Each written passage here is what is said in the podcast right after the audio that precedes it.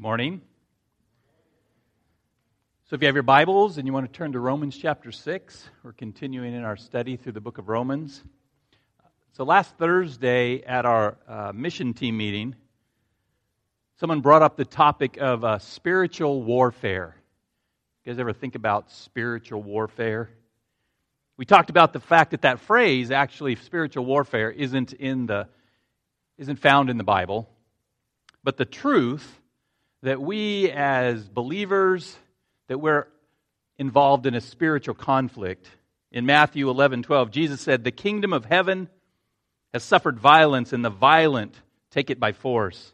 2 Timothy 2, 4, Paul writes, No soldier gets entangled in civilian pursuits, but his aim is to please the one who enlisted him.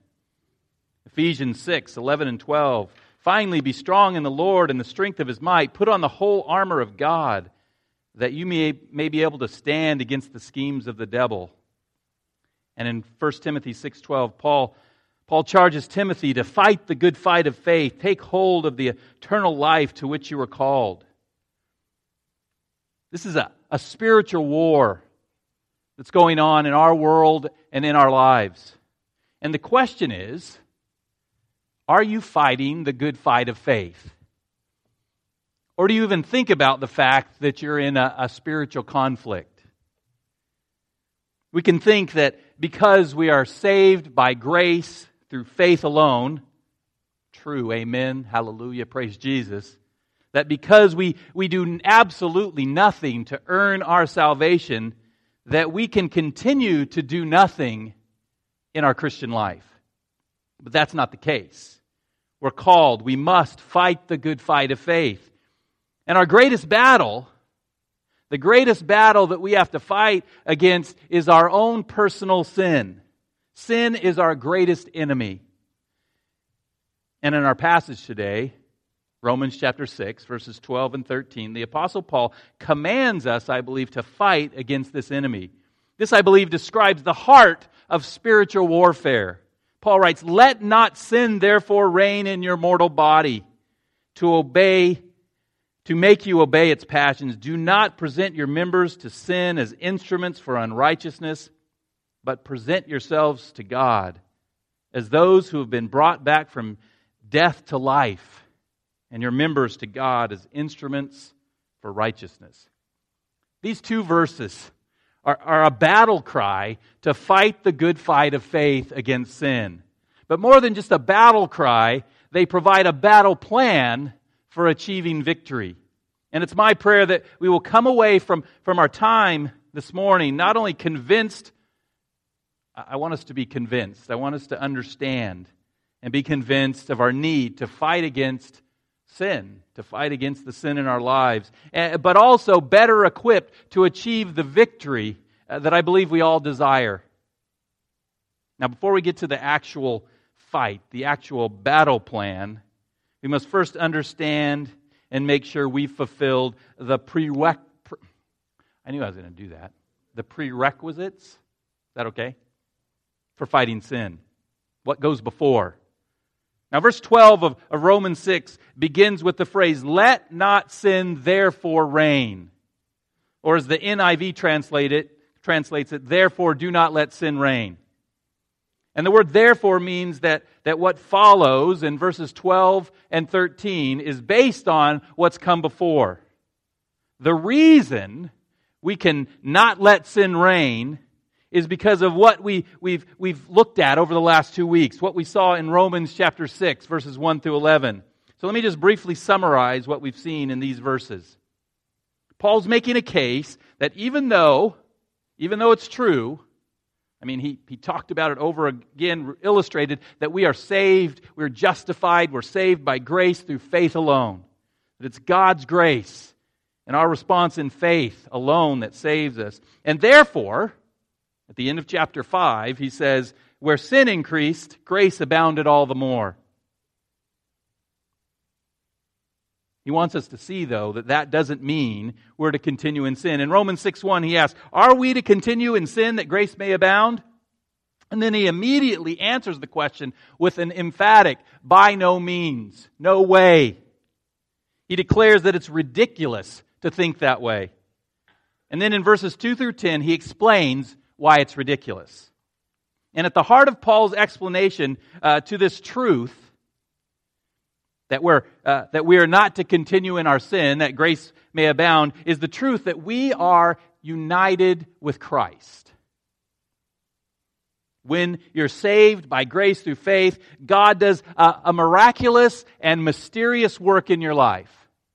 He unites you with His Son, Jesus Christ. And being united with Christ, or being what we say in Christ, means what happens to Christ happens to you. What Christ receives, you receive. What's true about Christ is true about you. And so Paul reasons that because of our union with Christ, there are two major things that are true about us. First, we died with Christ. Our old self was crucified with Christ. Therefore, just as Christ died to sin, we died to sin. Romans 6 7, we read, For, for one who has died has been set free from sin. So, first, we died in Christ, and therefore we died to sin. We are set free. We've talked about this a lot in the last couple of weeks. We're set free from the authority, from the control of sin. We're no longer under the control, the power of sin. We were before, but now we're free. And second, we're united with Christ in his resurrection. Death could not hold Christ, and death will not hold us. When we're saved, we're given a new life in Christ. And when we die physically, we'll be resurrected to be with and to be like Christ. In Romans 6:10, Paul writes, "For the death he died, he died to sin once for all." That's us, once for all. That's our union with Christ, but the life he lives, he lives to God. Christ died once for all, and therefore he died to sin, and we died to sin. And because we're united with Christ in his resurrection, the life we live now and for all eternity will live to God. Therefore, it's, it's ridiculous to think that we who died to sin and live to God should continue in sin. It would be, it would be like a, a homeless person, person who inherits a million dollars but still lives on the street. It would be like an abused slave being, being freed but still living under their abusive master. It's ridiculous to think those who were living under the authority of sin those who were being ruled and, and destroyed by sin, after being freed, after being given a, a new life of joy and satisfaction in Christ, would continue to live in sin. That, my friends, is, is, is crazy talk, right? But the problem is, we tend to uh, border on insanity, on the edge of sanity. Because even though it's crazy for those who've been freed from sin to continue in it, we still find ourselves continuing in it. And so the question is how do we fight against sin? How do we live in the reality of our death to sin and our life to God? Now, last week we began to see the answer to this question. We saw that the first step in our fight against sin, in Romans 6:11, Paul writes, so you, mu- so you also must consider, or as we said last week, reckon. Reckon yourselves dead to sin and alive to God in Christ Jesus. We must reckon that in Christ we are dead to sin and alive to God. And, and that word means uh, we must first believe, believe the truth, trust that you're dead to sin and alive to God. And then, second, you have to live, you have to act based on that truth. You must live based on the reality of who you are in Christ. So that's the summary of verses 1 through 11. What came before the, the therefore in verse 12? Before you can apply verses 12 and 13, you must have met the prerequisites of verses 1 through 11. You must be saved by grace through faith and therefore united with Christ, which means you are dead to sin and you are alive to God. You must reckon yourself then dead to sin and alive to God. You must believe and live based on the fact that you're dead to sin and alive to God. Or I would say you, must fight to make the truth that you're dead to sin and alive to God a reality in your life. You know, the Christian life is the fight to become who you already are in Christ. Let me say that again. I, think this is so important for us to understand. We are, who we are in Christ is dead to sin and alive to God. But sometimes it doesn't seem that way. Sometimes we don't live that way. Sometimes we don't reckon it so. And so the Christian life, while we're here, is a fight to become who Christ has already declared us to be. It's a fight to live in the reality of our death to sin and our life to God. Now, how do we do that? Well, that's exactly what Paul tells us in verses 12 and 13. Once you're in Christ and you're reckoning, reckoning yourself dead to sin and alive to God, once you meet the prerequisites for, for fighting for sin, you can now implement the, the plan, the battle plan, the plan for fighting sin. And this plan has two parts. First, because you're dead to sin, you can now prevent sin from reigning. Sin no longer has authority in your life. Do you believe that?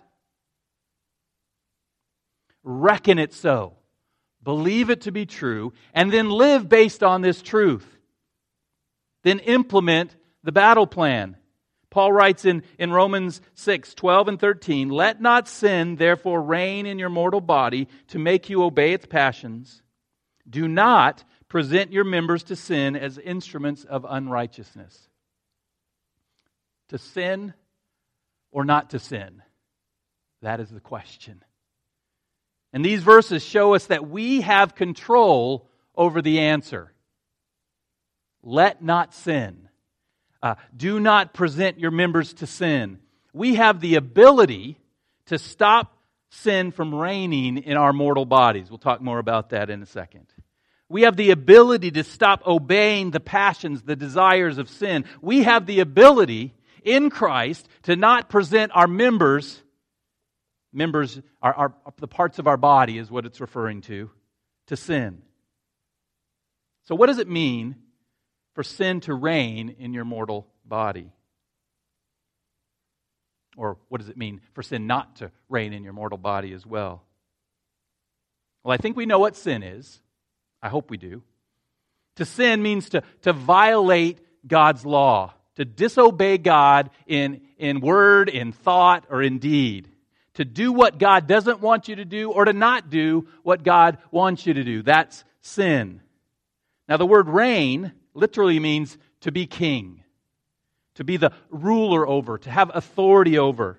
Even though in Christ we're no longer ultimately under the authority of sin, we can let sin rule over our mortal bodies. Mortal bodies just refers to our physical body. It's mortal because it will die. So, what Paul is saying is that because of our union with Christ, because you're dead to sin, because you're alive to God, you have control over whether you allow sin to reign in your physical body.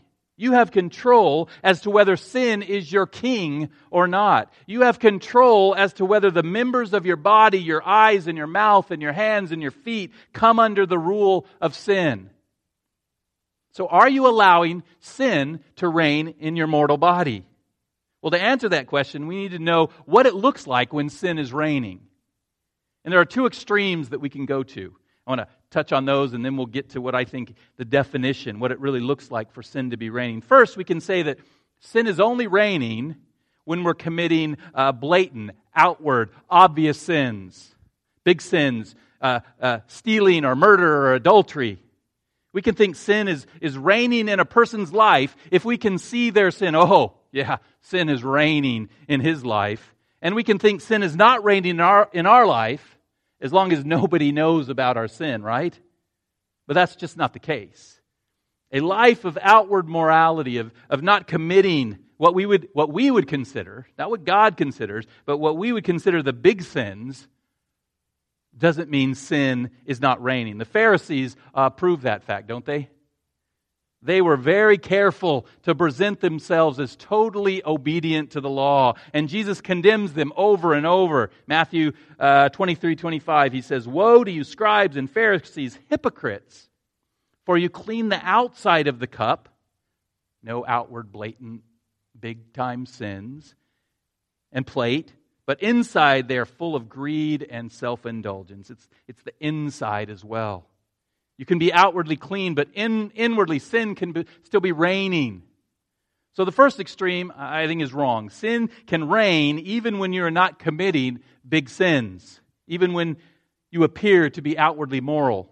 And second, the second extreme says that sin is reigning whenever you sin. Anytime you sin, sin is reigning. Whenever you sin, you're allowing sin to reign in your mortal body. In fact, in 1 John 3 9, the apostle writes, No one born of God makes a practice of sinning. But in the same letter, John says that no Christian can claim to be without sin. If you say you have no sin, if we say we have no sin, we deceive ourselves and the truth is not in us. And in Romans chapter 7, Paul describes, uh, which we'll get to in a, in a little bit, not today, a little bit of weeks, Paul describes Christians as having uh, sinful desires and, and deeds. He says in verse 18, For I know that nothing good dwells in me, that is in my flesh. For I have the desire to do what is right, but not the ability to carry it out. So it's, it's clear, I think, that even after our union with Christ, even after we are freed from the authority and the control of sin, sin still has some influence in us. We continue to be tempted, and we will at times fall to sin. This is true for all believers. If, if the definition of sin reigning is that you sin, then sin is reigning in all of us, and we're all in trouble. So, if not letting sin reign in our mortal bodies does not mean avoidance of outward blatant sins, and it doesn't mean being sinless, what does it mean? Well, I think what Paul is saying in these verses is, is a little bit clear. Sin is reigning when we ourselves are ruled by sin. Sin is reigning when sin is our, is our controlling authority, when sin becomes our king. When we stop fighting against sin, when we accept it and tolerate it and, and live in it. We learn to live in it when, when we don't resist it, but instead obey its passions. Again, Romans 6:13, when we surrender to sin and present, willingly give our members to sin as instruments for unrighteousness. Now, given this definition, we've surrendered to sin. We, we're not fighting against it. It's our, it's our ruler. You might ask, how is it possible? I mean, after the songs we sang, right? Sin doesn't have any, sin has lost its power. Oh, sorry. Started way too high there. I'll just say, sin has lost its power, right? We sang that this morning. You might ask, how is it possible for sin to reign in the life of, of one who's united to Christ, one who's dead to Christ? Well, let's expand a little bit on an illustration uh, you may remember from two weeks ago. If a wicked military force had complete control of a country,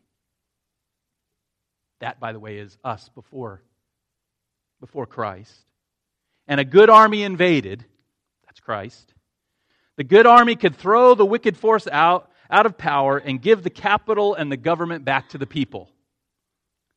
But the out of power soldiers could still, that's sin, could still live out in the forest or the jungle.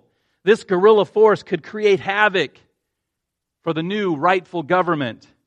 They could often impose their will on the country, even though they could never get back in power. And we, as part of this uh, new good army, we who are in Christ are engaged in a battle against this guerrilla force, what, wherever they're found. We win some, and unfortunately, we lose some, but we continue to fight. This, I would say, is a good picture of uh, the normal Christian life a life where sin is not reigning.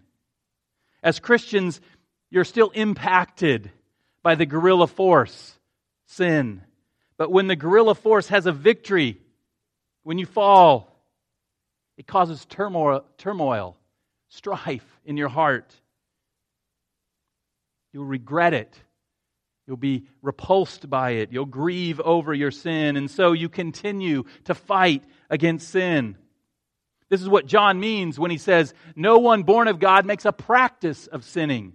A Christian may sin, but he or she will not make a practice of sinning. They won't continue to give in to it. They won't put sin on their schedule. They won't look forward to it. They won't, they will. They will fight against the, that guerrilla force of sin that keeps trying to regain power. Never forget that in Christ we are free for the first time to fight sin. And we are free to be victorious over sin. But where there is no fight, there is no victory. And so the, the normal Christian life should be one in which we are constantly fighting against sin. You may fall, but you get back up and you continue forward. You continue the fight. And therefore, you are not letting sin reign in your mortal body. If you're fighting against sin, you're not letting it reign. But a life where sin is reigning looks very different. In that life, you have, at least for a time, surrendered to the, the guerrilla force of sin. You're no longer fighting against it.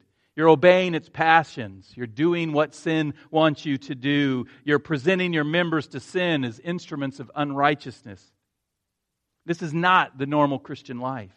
This should never describe someone who's united with Christ. But there are, there are times when we can allow sin to reign. Maybe not in every part of our life. We may not sin with reckless abandon, but we present specific members to sin at specific times as instruments for unrighteousness. We let sin reign over specific areas of our lives, our, financial life. We, we give in. We stop fighting against greed, against materialism. We stop giving and, and, and keep buying our thought life.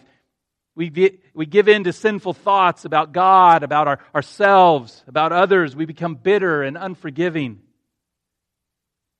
I, I didn't know how to put this, but I, I said our, our satisfaction life. We give in to the belief that this life is for our entertainment, that we will be satisfied by seeking the pleasures of this world instead of the pleasures of God our sex life. We give in to sexual fantasies that lead to sexual immorality. And these are just examples of the parts of our life that we can allow sin to reign in. And let me say, if this is where you find yourself this morning, if you're allowing sin to reign in any area of your life, if you're obeying its passions and, and presenting your members to sin as instruments for unrighteousness, if you're planning and, and scheduling and looking forward to certain, certain sins, if you've given up fighting against them, if you've surrendered, then you have to take down the white flag and you have to get back in the battle. How? In the same way, we all must fight every day when we sin. You begin by going to God. You begin by confessing your sin, asking for and receiving His forgiveness. Then you have to repent. You have to turn away from the sin, and you have to turn towards God. Next, you need to reckon. You need to reckon yourself dead to sin and alive to God. Even though I'm just coming out of this, this time where sin has been reigning in this area of my life, God, I reckon that in Christ I'm dead to sin. And, and, and God, I reckon I'm alive to you. Help that to be a reality. Believe that in Christ sin has no authority over you, has no authority over any area of your life. That in Christ sin does not reign.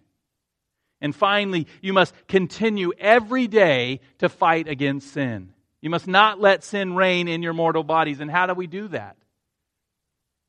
Paul says, let not sin therefore reign in your mortal body. He doesn't say how we do that, he just says, do it.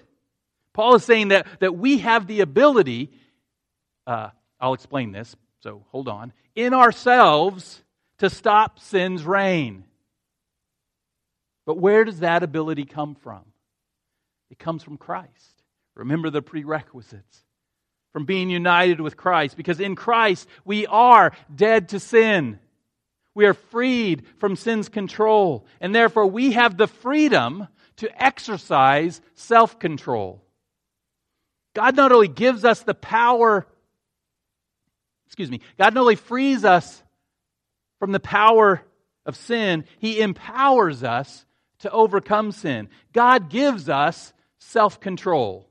2 Timothy 1 7, Paul writes, we think self control means it's ourself, but it's God given self control. For God gave us a spirit not of fear, but of power and love and self control. In Christ, God's gives, God gives us a new life, not to be lived in fear, but in His power and in His love and in the self control He gives us. God gives us self control that we might say no to sin. You can never say, the devil made me do it. He doesn't. You choose in Christ. And He does this. He gives us the self control by giving us His Holy Spirit. We're not alone in our fight against sin. God, the Holy Spirit. Uh, uh, last week is in our small groups. It was Holy Spirit. Being filled with the Holy Spirit was the topic. And one of the things is we looked up all these words that different translations say about the Holy Spirit. He is our advocate, our helper, our counselor, our comforter the Holy Spirit stands with us and he empowers us. Galatians 5 22, 23, Paul writes, But the fruit of the Spirit, the Holy Spirit in you, is love, joy, peace, patience, kindness, goodness, faithfulness, gentleness, self control. The fruit of the Spirit, the product of God's Spirit working in your life, includes your ability to have self control. This God given self control empowers us to let not sin reign in our mortal bodies. And what this means is when you're faced with temptation, when you're faced with a desire to sin, you can choose to use the self control that God has given you. Or you can ignore it and submit to sin. Before you were in Christ, you had no choice. Now you do. This has been my uh, uh, experience some good and, and some bad throughout my life. And I know I'm not alone. When tempted to sin, I know I always have a choice. There comes a moment, a moment of decision. Where am I going to turn? Will I use my God given, spirit empowered self control to fight and to say no to sin? Or will I ignore the Spirit of God and surrender? Surrender to sin's temptations. That's the battle that each and every one of us faces on a daily basis. And so, allowing our God given, spirit empowered self control to fight against sin is crucial if you're going to prevent sin from reigning in your life. But it's only half the story. It's only part one, and unfortunately, so many people stop there. You've got to keep going. It's only one part of the plan to fight against sin. God is not calling us to just exercise self control and say no to sin's reign. He's also calling us to say yes to Him. That's what we see in the second half of verse 13. You're not only to prevent sin's reign, you must present yourselves to God. There's a saying that uh, applies to, to things like sports and to warfare to military conflict. It goes like this. Maybe you've heard it. The best defense is a good offense. Have you ever heard that? What that means is, is that being proactive and taking action to attack, going on the offensive is better than waiting to be attacked and then reactive, reacting defensively. Take, take, the, take charge. Now, whether this is always true in sports or, or warfare, I, I'm not sure. But, but Paul wants us to know that it's true in our fight against sin. We're not to sit back and wait for sin to attack so we can exercise self control and just say no. Now, we need to exercise self control and just say no, but we need to also move forward.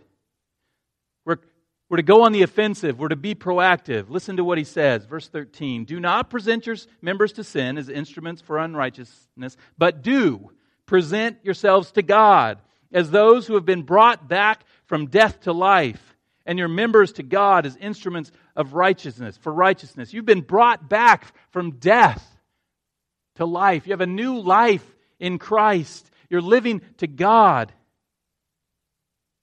Present your members to God as instruments for righteousness. When Paul says present yourselves to God, the tense of the verb implies both a, a one time and a continual event. There's a one time, there's a beginning, but then it continues on. He's saying that for the Christian, there's a time when you present yourselves to God. A time when you surrender and give everything to God. When you say, I, I died in Christ, and in Christ I'm brought back from the dead. I've been given a new life in Christ, and, and, and that life belongs to you, God. Here's my body, my arms, and my legs, and my voice, my eyes. Take them and use them as instruments for your plans, for your purpose, for righteousness' sake. Now, sometimes, maybe you're mature enough, maybe you've somebody gives you a, a really good gospel presentation that, that takes it all in. Sometimes you do this at your conversion. We believe, we, we trust in Christ as our Savior, and we completely surrender to Him. We present ourselves to Him, but sometimes it's not until later. Sometimes we, we just take that Savior part and we, we hold off till we understand our need to present ourselves to God. I've shared before that, that it was five years after believing that I presented myself to the Lord. And I speak from personal experience. I have five years of experience. It wasn't until I presented myself to God that I began to have this consistent victory over sin in my life. Even though I tried, I tried to let not sin reign in my mortal body. I knew I wasn't supposed to sin. I, tried to have self control. It was during those first five years of my Christian life that sin was able to reign in certain areas. But after presenting myself to God and going on the offensive, the sin, the reign of sin ended. Now, that didn't mean, again, if we go back to the definition, that didn't mean I stopped sinning. It mean I didn't stop fighting against sin. I didn't let sin reign in areas of my life. I didn't let it have control. And I began to present my members, my body, as instruments of righteousness. It, was, it wasn't until then that I began to see, oh, I need to do something with my life for Christ. So there must be a time in each of our lives as Christians when we present ourselves to God. But it doesn't end there. You must also continually, actively present yourselves to God, present your members to God as instruments of righteousness. And so the question is have you presented yourself to God? And are you presenting yourself to God? Do you, on a daily basis, say to the Lord, I'm yours? Do with me as you will. Not my will, but yours be done. Maybe, maybe, maybe you're like I was. Maybe you're trying to implement part one of the plan to fight against sin. Maybe you're fighting to refuse sin's reign. Maybe you're fighting to exercise self control. Maybe, maybe you've even enlisted the help of others. Maybe you're part of some kind of accountability group that encourages and, and helps to strengthen your self control. You have God's people around you helping you. And all of that is good and necessary in our fight against sin. That's part one. But it's only half the battle. Let me say this. And see, it's like uh, if you're just doing half, you're, you're not going to win. Okay? You have to implement both. If just saying no to sin is all that you're doing to fight, then I believe you're doomed to failure. You'll burn out, and sin will find an area to begin reigning in your life. You have to implement part two of the plan the battle against sin to truly overcome and have victory over sin on a consistent basis, you must present yourself to God. You must present your members, the members of your body, your, who you are, and what you do to God as instruments for righteousness. The Christian life is, is not, must not be about refusing to sin only. The Christian life is about presenting yourself to God, living to God, living for God, using your members to do what God wants you to do, experiencing and experiencing the joy and the satisfaction of being in relationship with God. And so in conclusion, I want to remind us and I want to encourage us of, of just three practical ways. These aren't the only three ways. Maybe you'll think of others. You know, we talk about presenting ourselves to God, and, and, and, and certainly that means going to Him in prayer and just saying, I'm yours. But I want to give us three practical ways. This is what it means to present your members to God as instruments of righteousness. This is what it means to live to God, to be in relationship with God. And this is how you prevent sin from reigning in your life. Now, each of these could be a whole message, even a series of messages. So, so they're going to be brief, but I think you'll get the idea. First, present yourself to God's Word. Present your eyes and your mind and your heart to reading and studying and memorizing and meditating on the Word of God. It's through God's Word that we learn of who He is. We learn of His ways. We learn of his purposes. It's through God's word that we learn of his greatness and his holy standards. As the psalmist writes, Psalm 119:1, I have stored up your word in my heart that I might not sin against you. It's through presenting ourselves to God's word, giving ourselves over to the word of God, making it part of our life, committing to, to reading and understanding it it's in that way that we build up, we're built up and we're encouraged and, and given even the self control to resist sin. And then present yourself to God's worship. Present your tongue and your mouth and your heart and even your hands and your feet to worshiping and, glorifying God. I'd also include prayer here. As we worship and praise and pray to God, we honor Him and, and we bring Him glory. We reflect back to Him just how awesome He is in our lives. We enter into His glory and we grow in our love for Him. And this is so key in overcoming sin. It's when we're truly in love with God. If you're obeying the one, the greatest commandment, which is love the Lord your God with all your heart, soul, mind. If you're obeying that commandment, this is going to come pretty easy to you. It's when we love God that we find it difficult to sin against Him. It's when we're experiencing our eternal relationship of joy and satisfaction with Jesus that we become uninterested in the temporal pleasures that sin offers. So present your members to worship and to prayer. Now, combining these first two is, is key to our battle strategy. Present yourself, plan a daily time of Bible study, of worship and prayer. I would encourage you to begin each day in this way. If we begin our day, just think about this. If you begin your day presenting your members to God, giving yourself to God, it is much more difficult when temptation strikes later in the day to take those members back from God and use them for sin. Present them to sin. So daily present yourself to God's word and to God's worship. And finally, present yourself to God's work. Present your mind and your heart and your hands and your feet to God for His purposes, to serve Him. Did you know that actively engaging in the work of the Lord is one of the best ways to fight against sin? Isn't that what Paul says in verse 13? You have two options. You're going to be doing one of these or the other. Either you will present uh, yourself, your members, what you do with your body to sin or to God.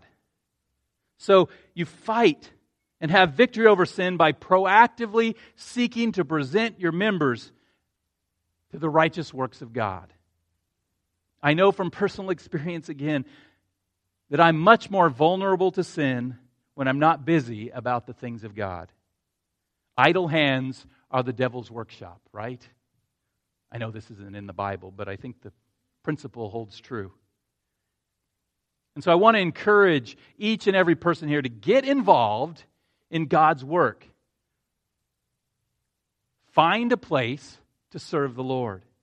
Now, I know there are places and ways to serve the Lord outside of, of the church you attend. I pray that each of us look for opportunities to serve God where you live and, and where you work, specifically serving Him by, by sharing the gospel of Jesus Christ with those who need Him, with those who don't know Him. But God also calls us to serve together within our local church. One of our core values as a church is including members in ministry.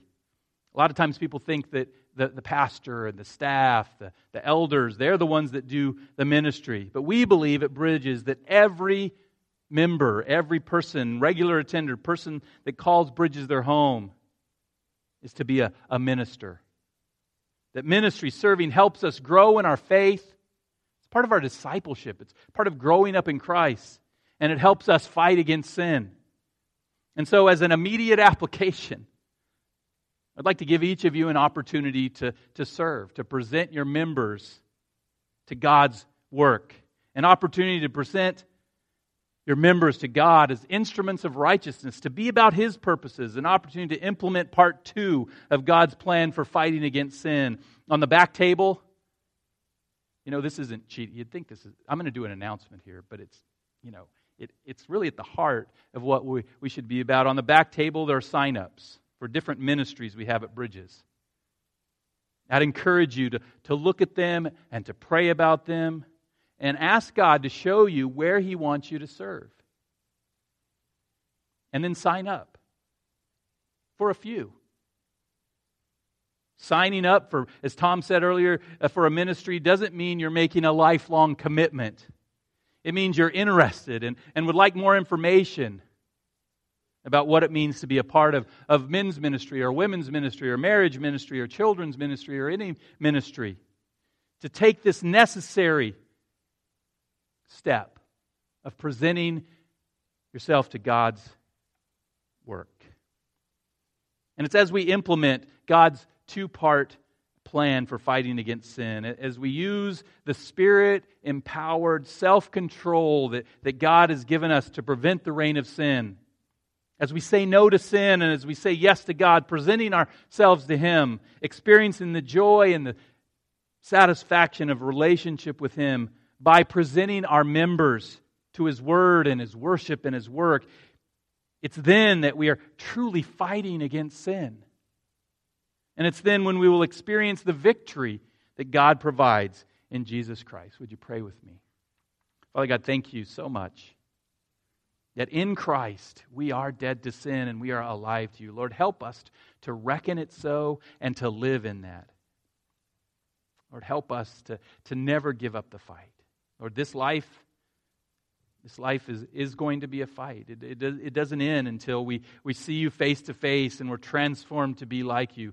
In, in the in between time, Father, I pray that you would give us, that by your Spirit you would empower us to have self control, to say no to sin, Lord. But, but, but maybe even more, I pray for each of us that we would understand our need to present ourselves to you, to give ourselves completely to you, completely to your word and your will and your ways, completely to your work completely to your worship, Father.